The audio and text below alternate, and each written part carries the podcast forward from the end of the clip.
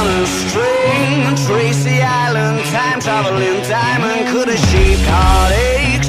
Come to find you for in some velvet morning. Years too late. She's a silver lining, Lone Ranger riding through an open space. In my mind, when she's not right there beside me, I go crazy. Cause here isn't where I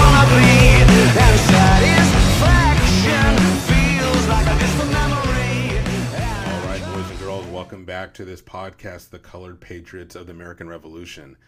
And yes, I know the title is a bit awkward. I can tell because you guys never really say it with a straight face, do you? Or you always have to come up with some kind of way to describe it. But I find it amusing, anyways. Anyways, let's go into the state of Delaware, uh, where we'll learn about. Uh, the, actually, in this section of the book, it's uh, the uh, the only story of a of an actual colored patriot, uh, as Nell referred to them, is a man named Prince Whipple. Uh, you may have actually seen him without ever really noticing him. Go ahead and take out a, a your phone and take a look at the painting of the crossing of the Delaware, that famous one where you got Washington standing up on one knee in the boat, and there's all the guys there around him, and they're uh, crossing the Delaware River at the night of before the battle, Christmas 1776. Take a look at that photo. Got it? Okay, look at Washington and then go off to the right just a little bit. On the riverbank, you'll see a black man on a horse, kind of in the distance. According to Nell and others, that is Prince Whipple. Prince was born in a place called Amabu in Africa to wealthy parents. They sent him to the U.S. to get educated, uh, and, but the shady captain who brought him over, along with his brother, instead dropped him off in Baltimore and sold them as slaves. Uh, Prince ended up uh, with General Whipple in New Hampshire, and hence the, the last name. Whipple was a signer of the Declaration of uh, Independence, uh, that thing written by the guy in the place with the thing. And he was also an aide to uh, General Washington. Uh, Prince fought in the war uh, at the battles of Saratoga and throughout Delaware. General Whipple was a signer of the Declaration of Independence. You know, that thing written by the guy in the place with the thing. And he was also an aide to uh, George Washington. Uh, Prince, uh, though, Prince Whipple, did fight in the war uh, at the battles of Saratoga and throughout Delaware through, for the uh, duration of the conflict. In 1779, he petitioned the New Hampshire legislature for his freedom but the legislature sat on it and he wouldn't be free until a few years later in 1784. Prince and most of the other 19 petitioners uh, were literate, and his wife Dina, also a slave, uh, later ran a school for African children. So she herself was also educated. And this was actually uh, common in New Hampshire, where uh, the slaves often were with families who were educated and literate, and so uh, in contrast with the South, uh, they obviously picked up uh, picked up on that uh, influence and uh, and so were able to gain those skills. Uh, when the general died, he made provision for his slaves to be housed on his estate for life. And so his wife honored that promise and had Prince and another former slave in his family live in a home until um, until Prince's death in 1796 at the age of 46 he and Dina raised seven children together. Okay, so just a brief word about our sponsor, Anchor.fm. Uh, this is an easy endorsement for me to do uh, because I can I've already seen the value in it. It's the reason why you're even listening to this podcast. Uh, and particularly for those of you who have ever thought about uh, doing a podcast, uh, you should really uh, check these guys out. If you haven't heard about Anchor, it's the easiest way to make a podcast, and there's several benefits uh, to it. One, it's free, so hello. Uh, two, there's creation tools that they uh, supply you with that rec- record and edit your podcast right from your phone or computer. So once you're on the platform on the site, you can you can do it there. You don't have to have you know expensive software and learn how to uh, do complicated editing. Uh, Anchor will also distribute your podcast for you, so it can be heard on Spotify, Apple Podcasts, etc., etc. Uh, you can also make money from the podcast uh, without uh, minimum listenership. So that's another plus. Uh, also, it's everything you need to make a podcast in one place. It's all in one place. You don't have to download multiple programs. It's all just in one website. Log in, boom, everything is there, ready to go. It's just totally easy. Really check them out. I'm glad I came across this and glad I got a recommendation from a friend of mine who does her own podcast because uh, it's just so beneficial. So, again, download the free Anchor app or go to anchor.fm to get started.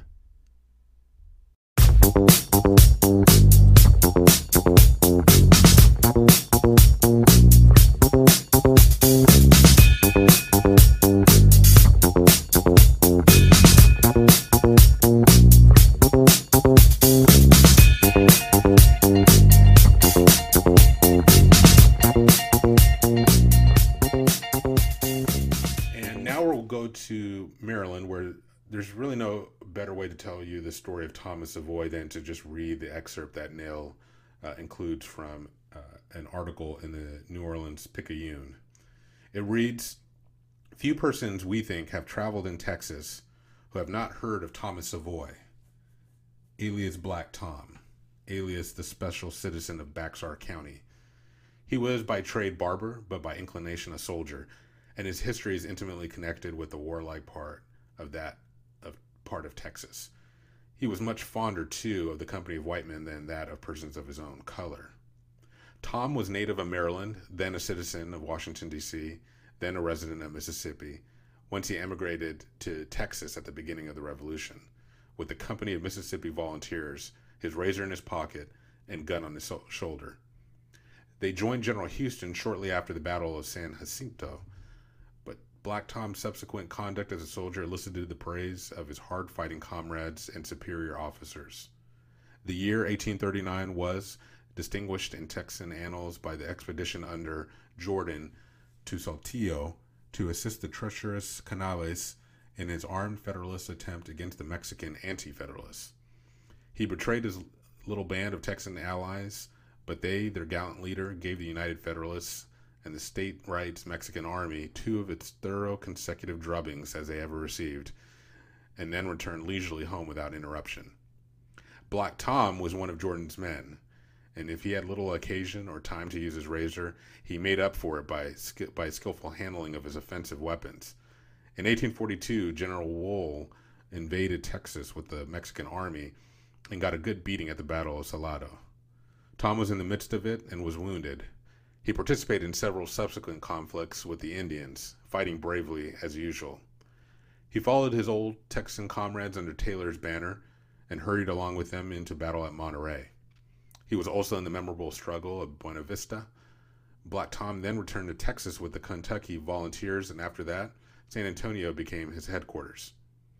He was, of course, a general favorite and lived like a lord, but the wandering spirit that ten years in Texas had made second nature with him would now and then break out, and Black Tom would be missing. The next thing heard of him, he was at a frontier post uh, or far up in the Indian country in the midst of danger.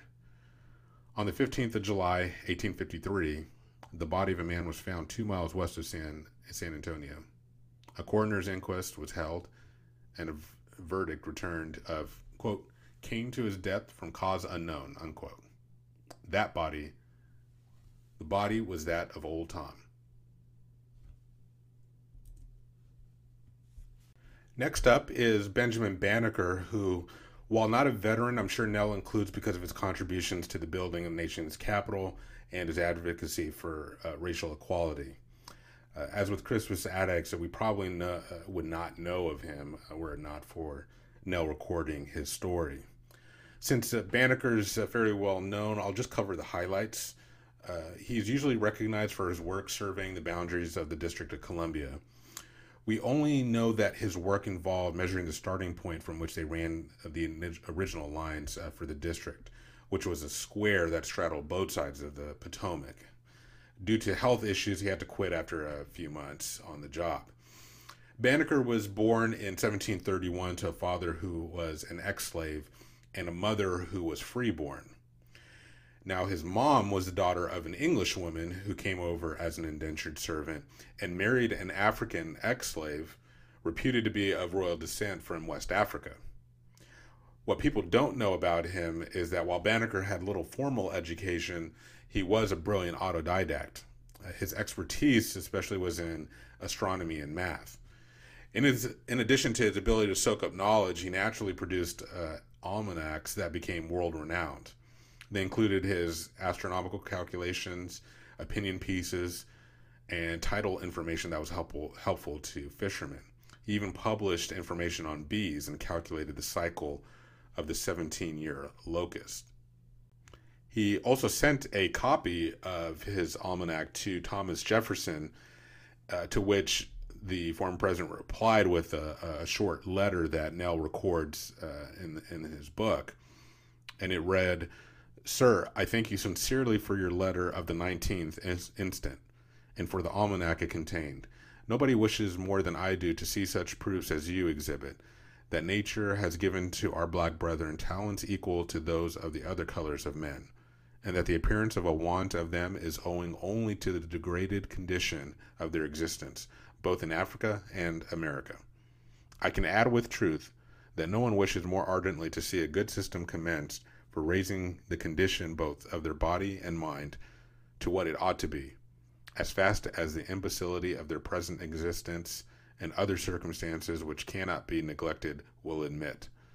I have taken the liberty of sending your almanac to Monsieur de Condorcet, Secretary of the Academy of Sciences at Paris, and members of the Philanthropic Society, because I considered it a document to which your whole color had a right for their justification against the doubts which have been entertained of them.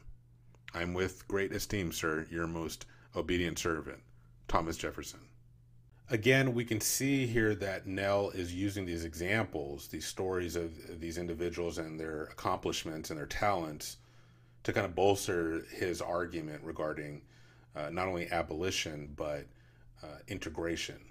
And I think it's he's making it clear that he's saying, look, how clearly can't uh, justify a system that treats uh, black people as inferior when it's so obvious that that they're not that they have these capabilities.